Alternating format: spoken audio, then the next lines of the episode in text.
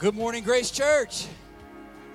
If you're happy to be here this morning, turn to someone sitting nearby, give them a smile, wave at them, fist bump, whatever, whatever you feel. But just let them know you're glad to see them on campus today.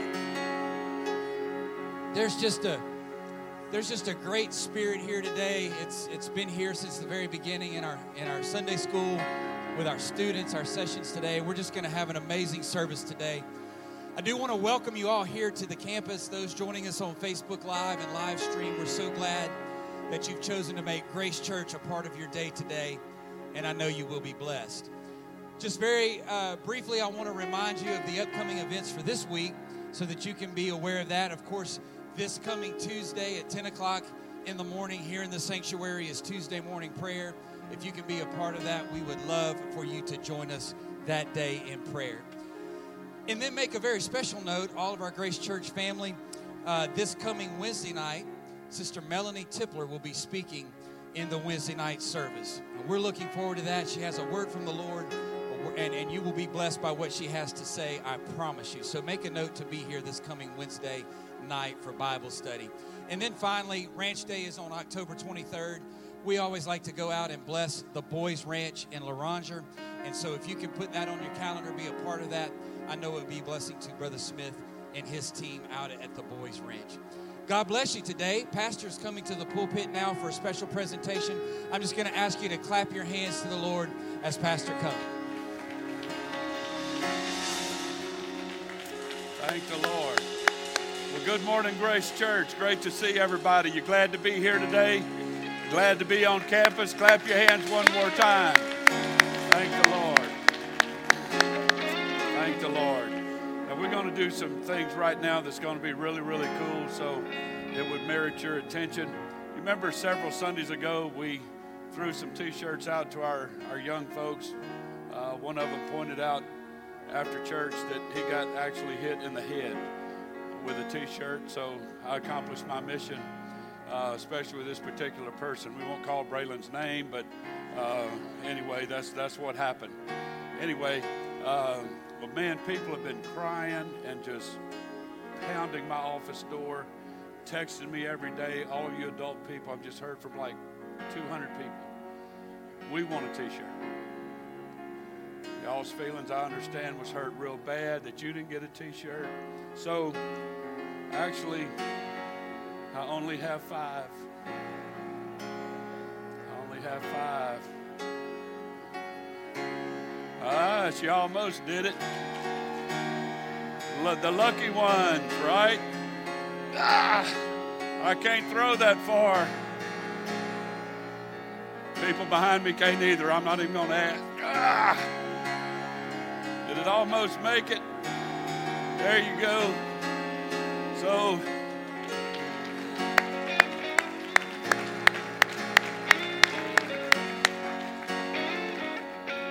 have any paramedics here, I need some CPR real quick.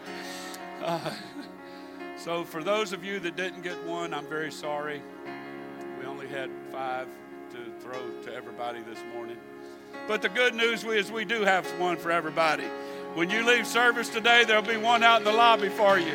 Everybody pick you up a t shirt on your way out. That's pretty cool right there, ain't it?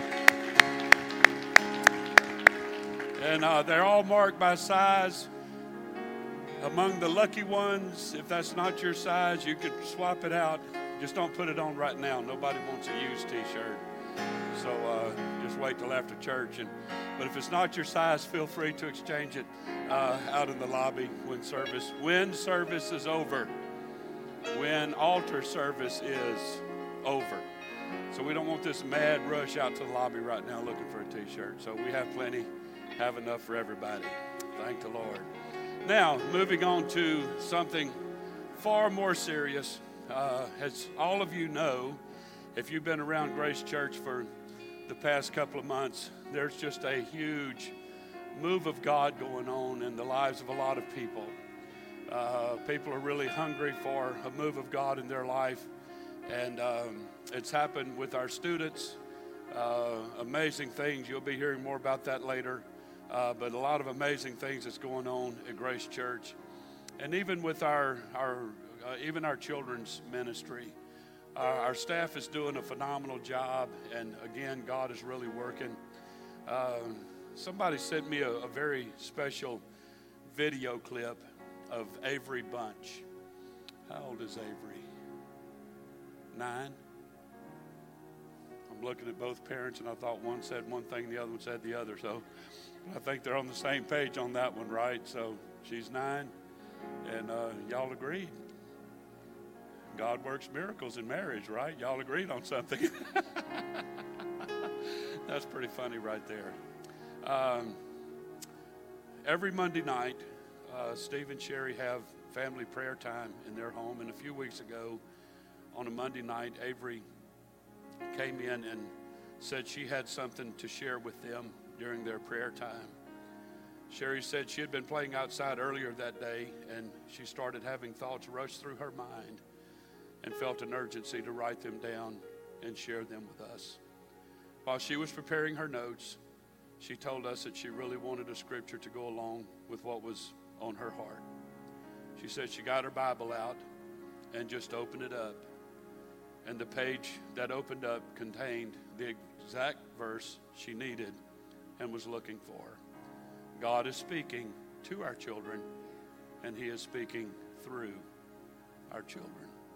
Soon after that evening, Avery asked Sister April if she could share it with her Sunday school class.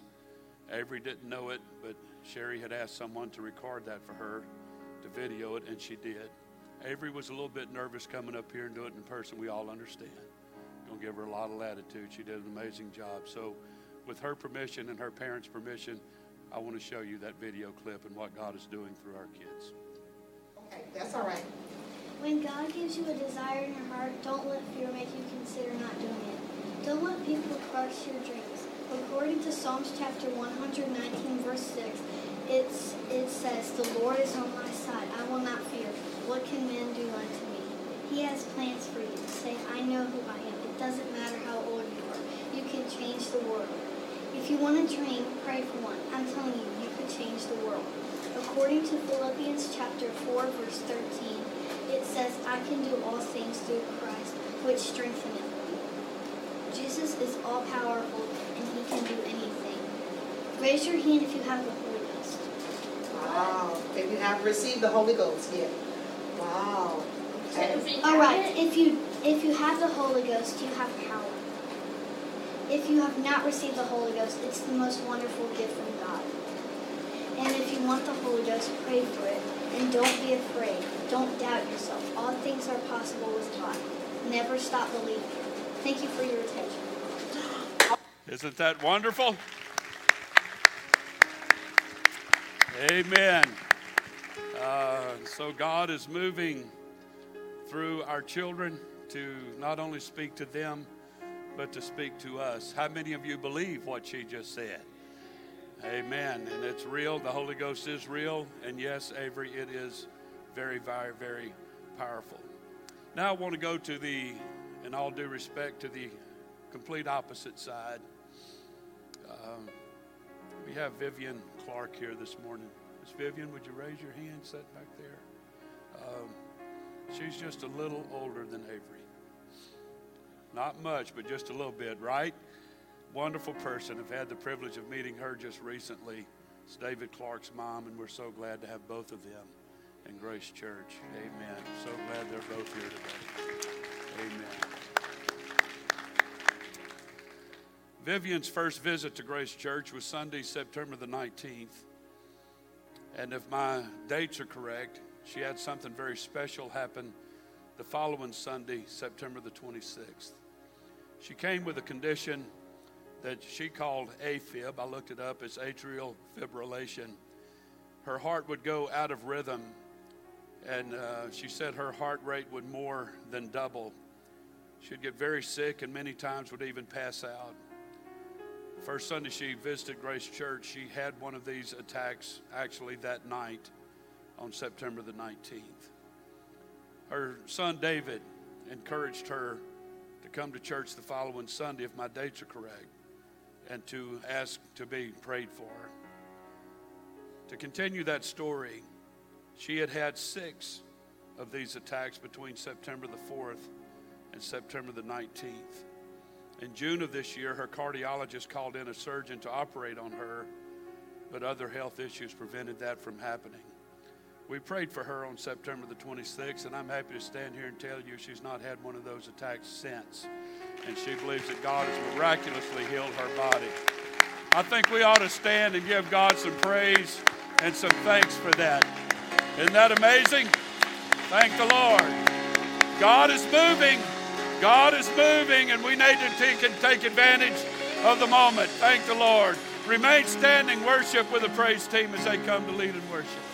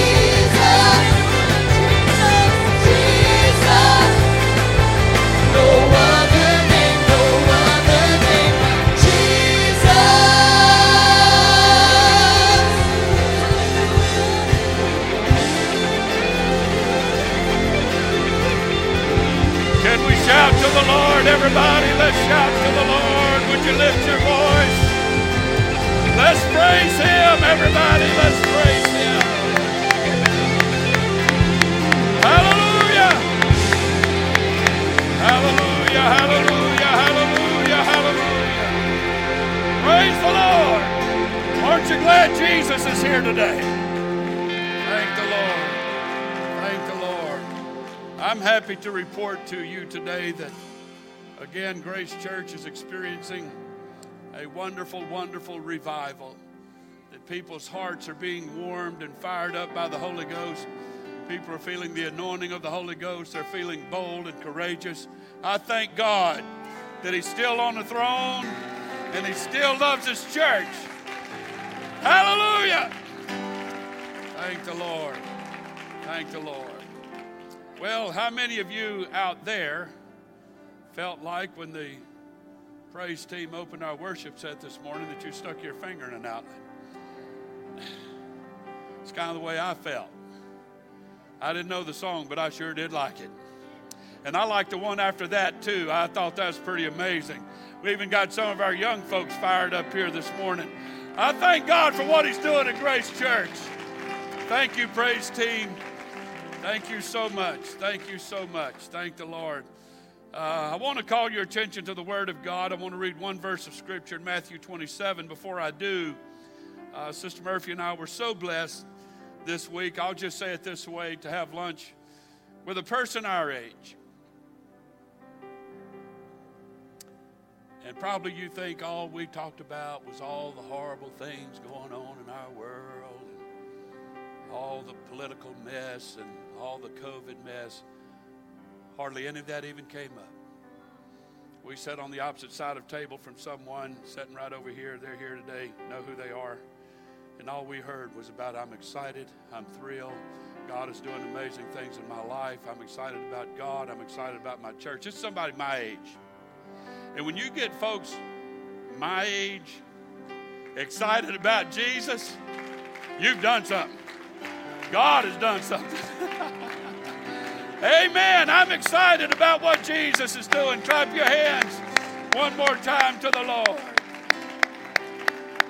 Hallelujah. Thank the Lord. Perfect platform, beautiful platform for the Word of God today. Matthew chapter 27 and verse 22. It was the night Jesus was sentenced to death. Actually, the wee hours of the morning. Pilate saith unto them, the crowd standing in front of him, What shall I do then with Jesus, which is called Christ? They all said unto him, Let him be crucified. That question didn't die there, it didn't stop there. As a matter of fact, I'm going to ask that question this morning. What then shall I do with Jesus, which is called Christ? I want to preach to you for a little while this morning a question that must be answered. A question that must be answered. I say, thank the Lord for the word. You may be seated. Thank you for standing so long. Thank you for your patience. All throughout the Bible, there are many questions that are asked by many different men, many different women. There's even questions in the Bible that was asked by God Himself. Some of the questions are rhetorical in nature, and they're designed to cause men and women to think. And that is basically my approach to all of us here today to make you think.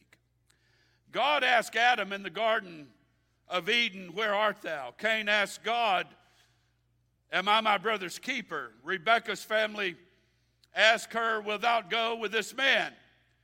Aaron asked Israel, Who is on God's side? David asked God, What is man that thou art mindful of him, or the Son of Man that thou visiteth him? Thank you so much. Job asked, If a man die, shall he live again? God asked Elijah, What doest thou here? David asked Joab concerning Absalom, his son, Is the young man safe? God asked Jeremiah, Can a leopard change his spots? Jeremiah asked the people, How will thou do in the swelling of Jordan? Malachi asked the people, Will a man rob God? Peter asked Jesus, Lord, is it I?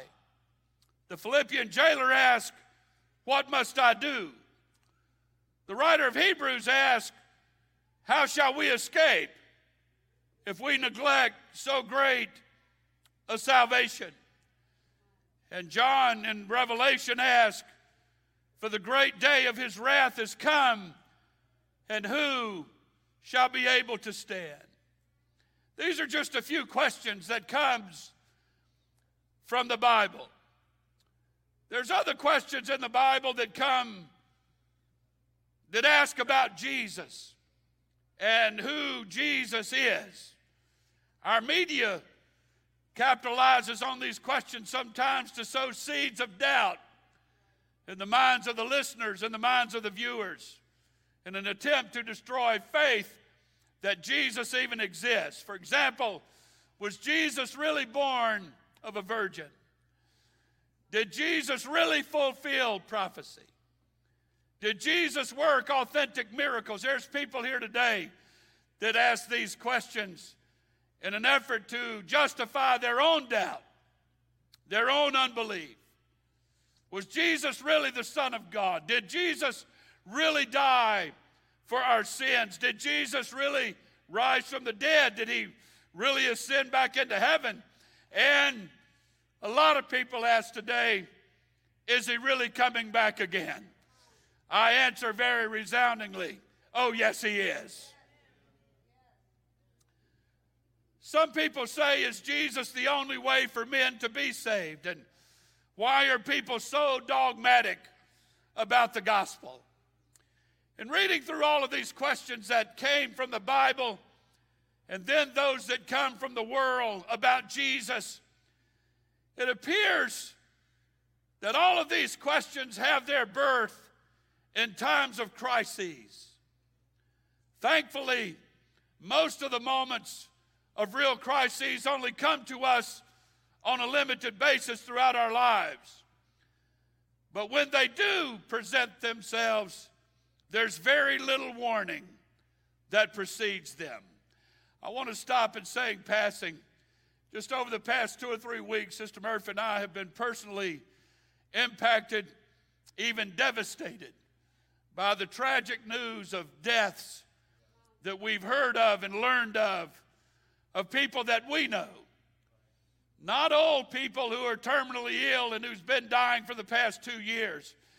I'm talking about people in their 20s and 30s and 40s that just all of a sudden they're gone. And no one has the ability to understand why. There's no forewarning. I would agree, I think most of us would agree, that some forewarning of crisis would be nice to know. I heard a pastor say jokingly one time, he announced to his church a number of years ago that I would appreciate a two week notice before you die, but so I can be prepared for it. We have no such luxury, we have no such convenience. Would be great if we could track the great pressure points of life, even like the great hurricanes that blow in on us from the Gulf. And I, the weather does, I think, an outstanding job for the most part, but even at that, you can't always predict exactly where they're going to hit and how much damage they're going to leave in their wake, as we've just learned. So, the forewarning of crisis is not the way that life is lived out. We have no way of knowing, everyone listen, especially, and most of you feel the same pain and hurt that I referenced Sister Murphy and I are feeling because A lot of the same people we know is a lot of the same people you know. And nobody was forewarned. Nobody was given a chance to prepare. The person that it happened to, their families, their friends, their churches, no one was expecting things like this to happen. We have no way of knowing. We have no way of knowing what we may face tomorrow.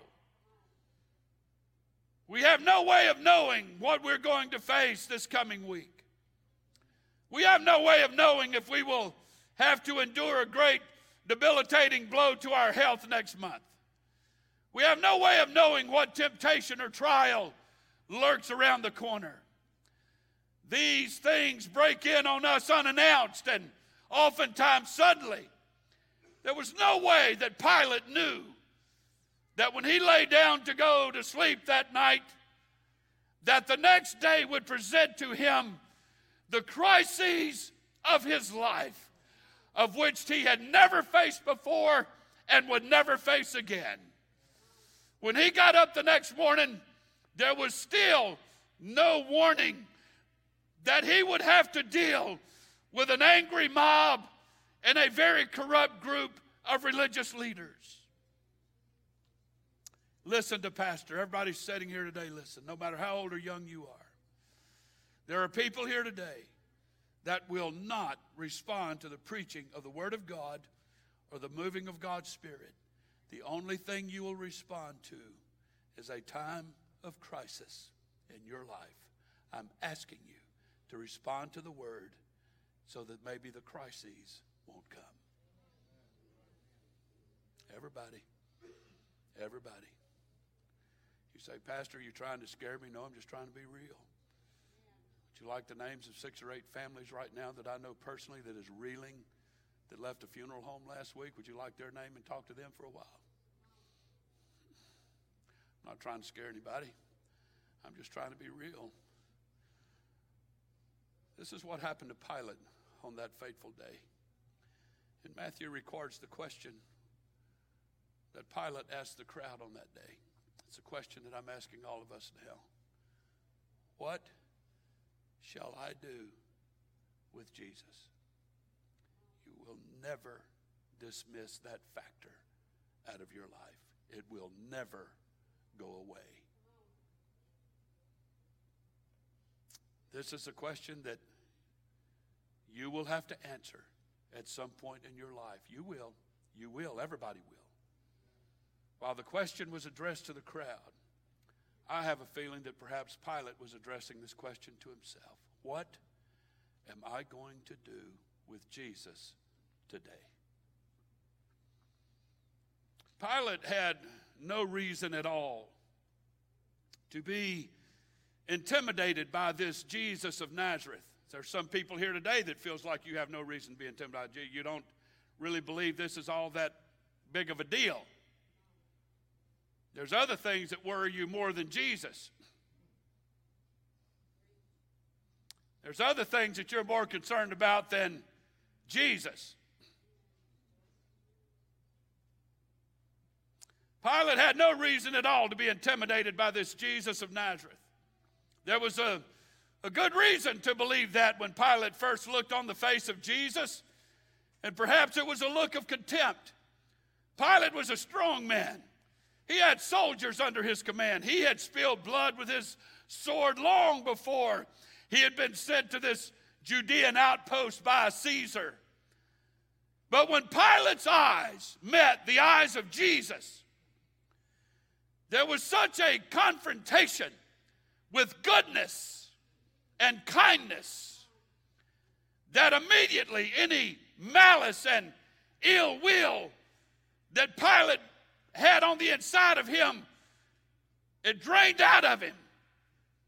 In fact, the kindness, the mercy, the veiled authority in the eyes of Jesus arrested not just the eyes of Pilate, but the soul of Pilate.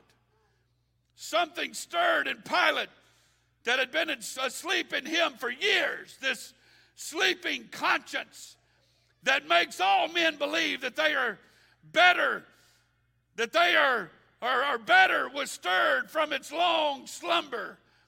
Pilate may have thought that his conscience was dead, but when he looked at Jesus, he discovered that his conscience started thundering on the inside of his mind and screaming at Pilate, You're looking at an innocent man.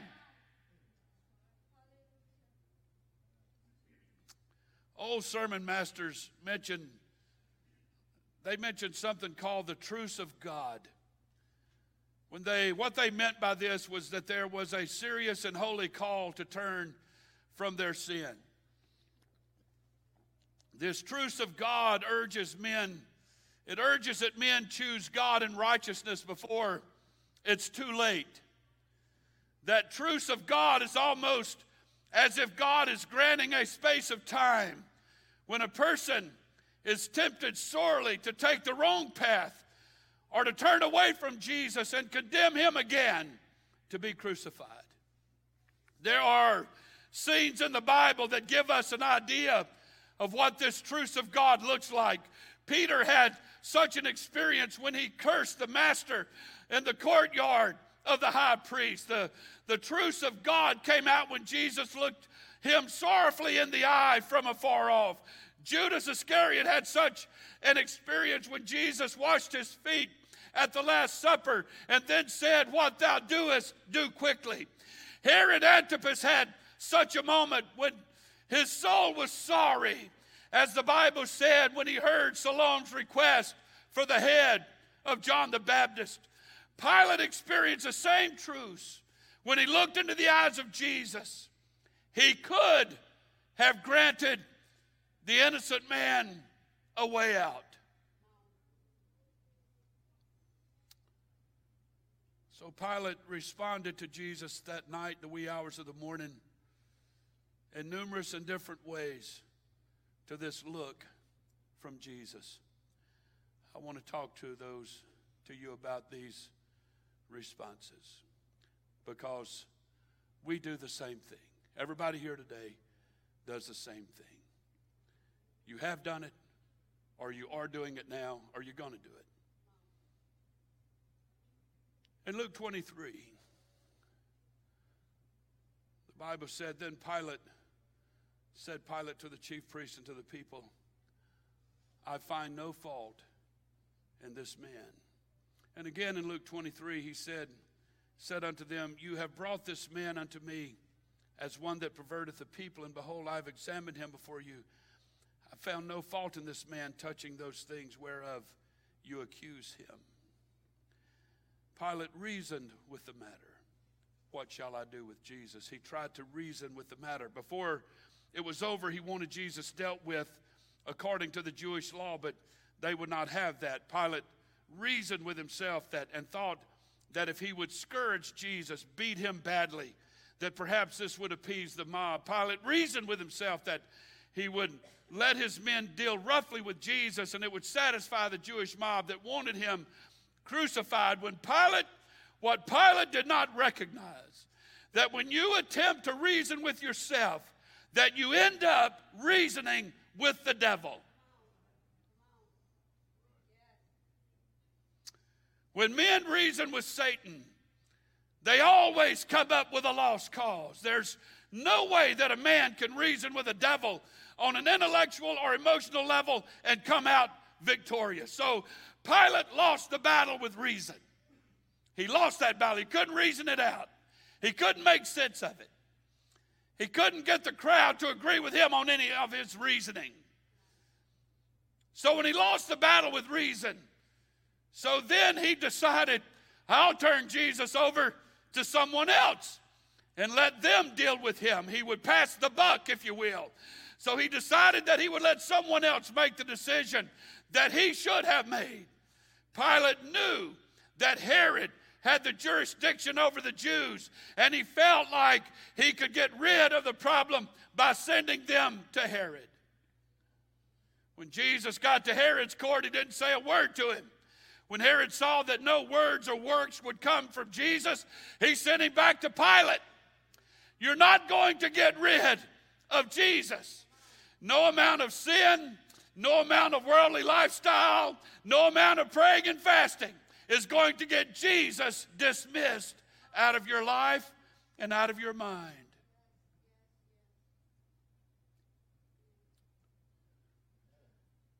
So Pilate had Jesus back in his court to deal with. Pilate then was just like we are now. There are times that we have to understand that it's just us and God, that you can't bring anybody else into helping you with this Jesus situation. Everybody, please listen. There's no one around to help us, and we have to decide for ourselves if we are for Him or against Him. Some questions of life are entertained by a group of advisors that help us. Some questions of life uh, require the help of our family. Some questions of our life are reserved for us and our spouse. But there's one question. There's only one question that you will absolutely face alone. You will be all by yourself, and really no one else can intervene and answer the question for you. And it is just simply what will you do with Jesus today? There's coming a day that you will die, and when you do, you will die by yourself. There will not be another one who will die for you. There's coming a day that you will be judged. No man can be judged for you. You cannot turn this decision over to anyone else. You have to decide on your own what you're going to do with Jesus. The great causes of God and of men aren't very often defeated by the hot assaults of the devil. Instead, it comes from the glow, the, the slow, crushing, glacier like mass of indifference. The great causes of revival and spiritual growth are more often destroyed because of indifferent irresponsibility. Let's turn it over to someone else. It's not my job. The biggest case in point I will make for this is the endless number of text messages and phone calls I've gotten from people that said, Will you pray for such and such going on in my life? And they never once darken the door when there's a prayer meeting going up here. I want someone else to do my praying for me. So I will ask all of you again what will you do with Jesus? So Pilate made an effort to reason about Jesus. He wanted to turn Jesus over to someone else, and when both of those avenues failed him, so now he decided that he would compromise. God help us.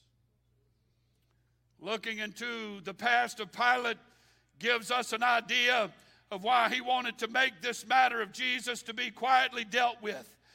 He had made a series of bad mistakes, and according to history, his tenure in Judea was not going well either. He had alienated the Jews through various acts of oppressive rule that had infuriated them. It had gotten so bad that they had lodged a protest with Caesar Tiberius himself. Another complaint from these maddening Jews could destroy Pilate's career in the Roman government and the Roman military. So Pilate was looking for some way out of this disastrous situation. He decided he would scourge Jesus.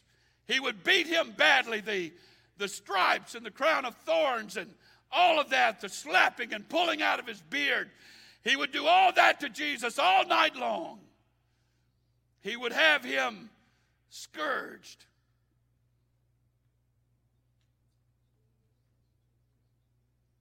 And then perhaps the Jews would agree with him to set Jesus free. Instead of really dealing with Jesus, Pilate determined to bypass the inevitable. There's people here today doing that. There are many in our society today who are in the busyness of compromising with the greatest decision in their life that they will ever make. They say, I will give up drinking, I'll give up smoking, I'll give up philandering, I'll give up my crooked business passes. I'll quit treating my family so bad. I'll be a model husband. I'll work on my marriage. I'll make some contribution to society to make it better. I'll even give the church some money. I'll give up some of my evil ways and evil speech. I'll resolve to be more helpful to those who are around me. I will try to live a better life. But you have evaded the question. And all of the good works you want to do, and all the ways you want to be a blessing, you are still evading the question. All of these things are nothing more than bypassing the crucial question that's in front of you today. What will you do with Jesus? Every man who has ever lived has been in the very position that Pilate was in on that day. We all have to come to a defense of the Christ and determine what we will do with him. It demands courage to do what is right, demands courage to do the right thing. That's what I'm preaching and hoping that people will do here today. We have to be stronger right now than Pilate was. Any other path that we take will be doing nothing more than compromising our eternal destiny. So Pilate reasoned, that didn't work. Pilate wanted to turn him over to someone else, that didn't work. Pilate wanted to compromise, none of those things worked. And so he decided that he would try to substitute Jesus for someone else. Pilate pulled the worst criminal he could find out of prison in an effort to trade, to literally trade Jesus for Barabbas. That work of substitution pushed the question even more closely to Pilate's heart because the people chose the worst criminal of their day over Jesus. If you will, they chose the Charles Manson of their day over Jesus. They chose the Ted Bundy of their day over Jesus.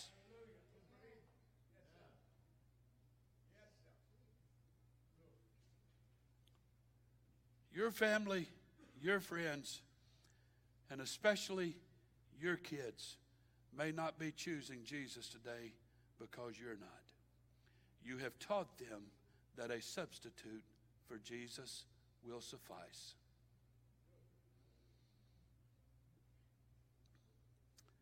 When that happened, there was a desperation that seized the soul of Pilate, and the question roared throughout eternity. It is still ringing in his ears today, I believe, and I hope you leave here today with it ringing in your ears. What will I do with Jesus? How often are men guilty of this very thing in life? They attempt to substitute something in their life for the faith that will save them. They attempt to substitute something else in their life for the very faith that will save them. There is Christ. There is Christ that can deliver them but they make a trade with something far less. Those trades are always so tragic and sorrowful in the end. The, the man who makes the wrong trade always comes out empty in the end. There is no name, the praise team sang it today. There is no other name by which we can be saved. There's only one way for a man to get through the gates of the kingdom of heaven. There's only one life that was poured out on the earth to save us from a sinful, destructive generation that we live in. I thank God for Jesus today. I thank God when the question was asked me, I knew what to do. I fell on my face at an altar of repentance.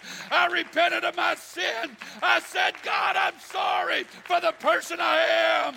And God beautifully filled me with the baptism of the Holy Ghost. I'm preaching to somebody today. If you want the answer of what to do with Jesus, it's to bow your knee to Him and ask God to save your life. Substitutes may do well in some things, but the reality of the matter is that nothing will substitute for what you do with Jesus. Pilate tried reason. Tried to turn him over to someone else. He tried compromise. He tried a substitute. Nothing worked. His last gasp to answer the question of what to do with Jesus, he decided that he would wash his hands of the matter. When Pilate saw that he could prevail nothing, the Bible said, but that rather a tumult was made, he took water and washed his hands before the multitude, saying, I'm innocent of the blood of this just person.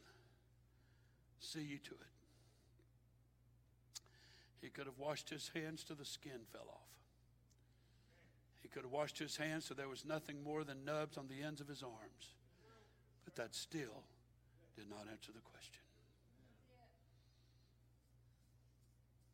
The fact remained that he delivered Jesus to his execution anyway. Jesus died under the mandate of a Roman leader named Pontius Pilate.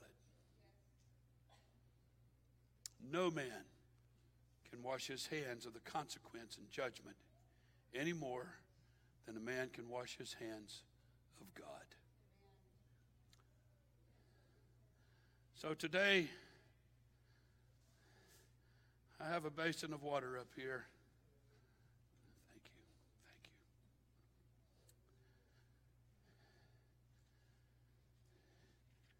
you. And I'd like to give all of you a demonstration, and I'm going to do this for a purpose. Pilate called for a basin of water in the wee hours of that morning. He said, This man over here that's now been beaten to a bloody pulp. I've been to that spot in, in Israel, I've been there. I sobbed and cried. I saw the games that the Roman soldiers had carved in the pavement. All of that is still there. It's been enshrined by the Catholic Church, and it's all been preserved. There's a little old set of steps about that tall, not as tall as our platform. And Pilate stood on top of those steps, and he called for a basin of water.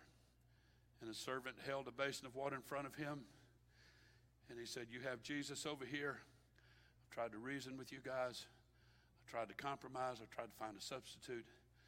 Everything I've tried hasn't worked. So I want you to know, following Jewish tradition, he went to a Jewish tradition, not Roman, but he went to a Jewish tradition. He went to church to find justification to get Jesus out of his life forever.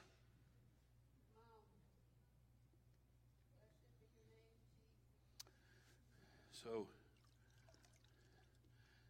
you look at this beaten, bloody mess of a man that can hardly stand up because his back is just completely beaten open to the bone.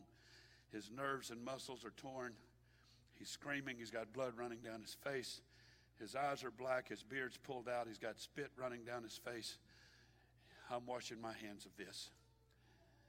And the Jews said, Let his blood be on us and our children. And even that did not take Pilate out of his life, did not take Jesus out of Pilate's life. None of that worked. So, as you stand with me here this morning, there's some people here today.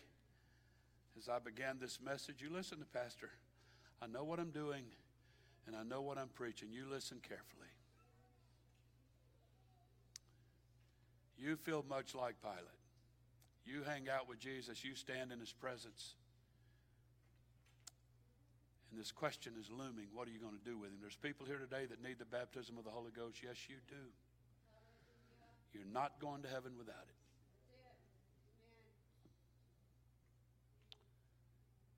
There's a lot of repentance that needs to happen. There's a lot of restoration that needs to happen. There's a lot of reconciliation that needs to happen. But there's going to be people here today, and I don't mean to be a prophet of doom and gloom, but you're not going to hear this sermon today. But you're going to call me when something happens in your family that you can't control, and you need help bad. The reason I know that is because you've done it before. And you may not call me, but you'll call somebody in this church and ask them, Will you pray? You'll call Melanie Tipler and say, Will you pray? And you'll call Michelle Thornton and say, Will you pray? And you'll call Kathy Davis and say, Will you pray? And you're going to call various people and say, Y'all pray, y'all pray, y'all pray. What you've done is you've taken a basin of water and you've tried to wash your hands, and it doesn't work. So, you've done that figuratively speaking. Owen, if you'll just come right here, just hold that for me. Don't spill it. I'll just hold it just for a second. Thank you. I want to set this down here. And if you don't mind using the towel that I just used, you can just sit that right there for me. I'd like to give you, whoever you may be here today, an opportunity to just come up here and wash your hands of Jesus. Anybody? I don't want him in my life anymore. I don't want to be, I don't want to have to confront this question anymore. I don't want to face this question anymore. Would you like to come up here and wash your hands of him? I didn't think so. As cowardly as Pilate was, there's people here today that don't even have that much courage. I'm thankful no one's coming. Because you know what it tells me? It tells me much the same thing. Oh, and we're going to do this again.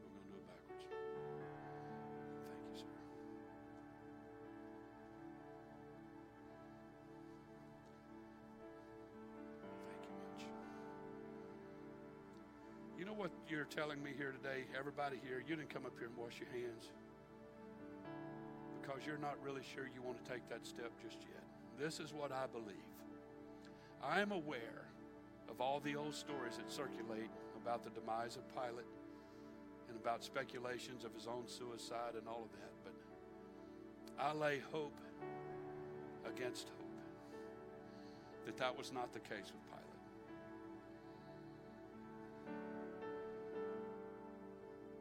If my estimation of my Savior and my own soul, if it's right,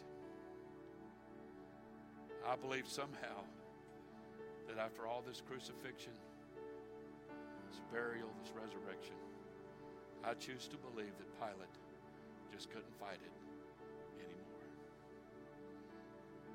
And I believe with all of my heart that the man found a place somewhere.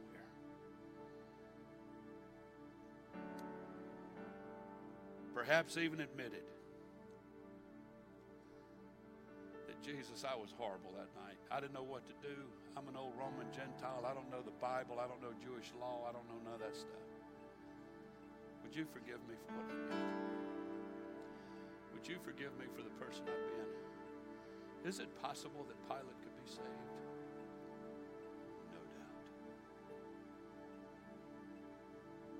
Say, well, he committed blasphemy. I don't know, think he even knew what he was doing, to be honest. He was trying to appease the Roman government. He didn't really know about that man standing in front of him.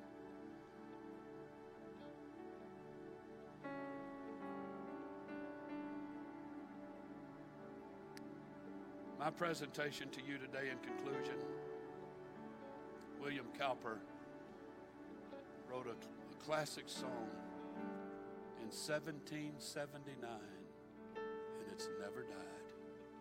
The words are something like this There is a fountain filled with blood, drawn from Emmanuel's veins, and sinners plunged beneath that flood lose all their guilty stains. The dying thief rejoiced, he wrote, to see that fountain in his day. There may I, though vile as he, wash all my sins away. Joseph Watley spoke about the thief on the cross this past Friday night. Cowper wrote, Dear dying lamb, thy precious blood shall never lose its power till all the ransomed church of God be saved, to sin no more. To be saved, to sin no more. Ere since by faith I saw the stream thy flowing wound supplied, redeeming love has been my theme and shall be till I die. Then a nobler, sweeter song I'll sing thy power to save. When this poor, lisping, stammering tongue lies silent in the grave. I've heard my dad sit on the front porch of our home when I was a kid singing, There is a fountain filled with blood. It's still flowing today, Pilate. To everyone standing here at Grace Church, that stream of blood that can forgive anything, that can heal anything, that can reconcile anything, that can restore anything. That fountain of blood is still flowing. Hallelujah to God. In Peter's first message on the day of Pentecost, he said to repent, every one of you, and be baptized in the name of Jesus Christ for the remission of sin, and you shall receive the gift of the Holy Ghost. For this promise is unto you and to your children and to all that are far off, even as many as the Lord our God shall call. So I ask you today, what will you do with Jesus? Sharon Haygood sang a song years ago that says, Will you serve him or will you crucify him again? So today, we're going to dispose of the water. I'm not even going to make it available. I don't believe there's anybody here today that wants to wash their hands of Jesus. I just don't. I believe we all know better than to take that step, thank God. But I'm going to give you a better option. So when we call the church down here in a moment, I want everybody to come and you come with them. Just lift up your hands in your way. Or you can stay where you're standing right now if you want to, but you can lift up your hands and say, God, I just don't know what I've been doing. I've kind of lost my way and I've been thinking kind of crazy and I want to come to you today. I want to give my heart to you today. I want to give my life to you today. I want to be a different person. I want to be a different man. I want to be a different woman. I want to be a different husband. I want to be a different wife. I want to be better, God. I want to be better. And the only way I'm going to do it is to face this question head on and say, Jesus,